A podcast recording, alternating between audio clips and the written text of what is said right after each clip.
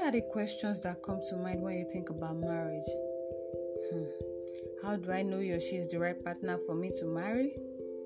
How do I maintain a godly relationship which is free of sexual lust and desire?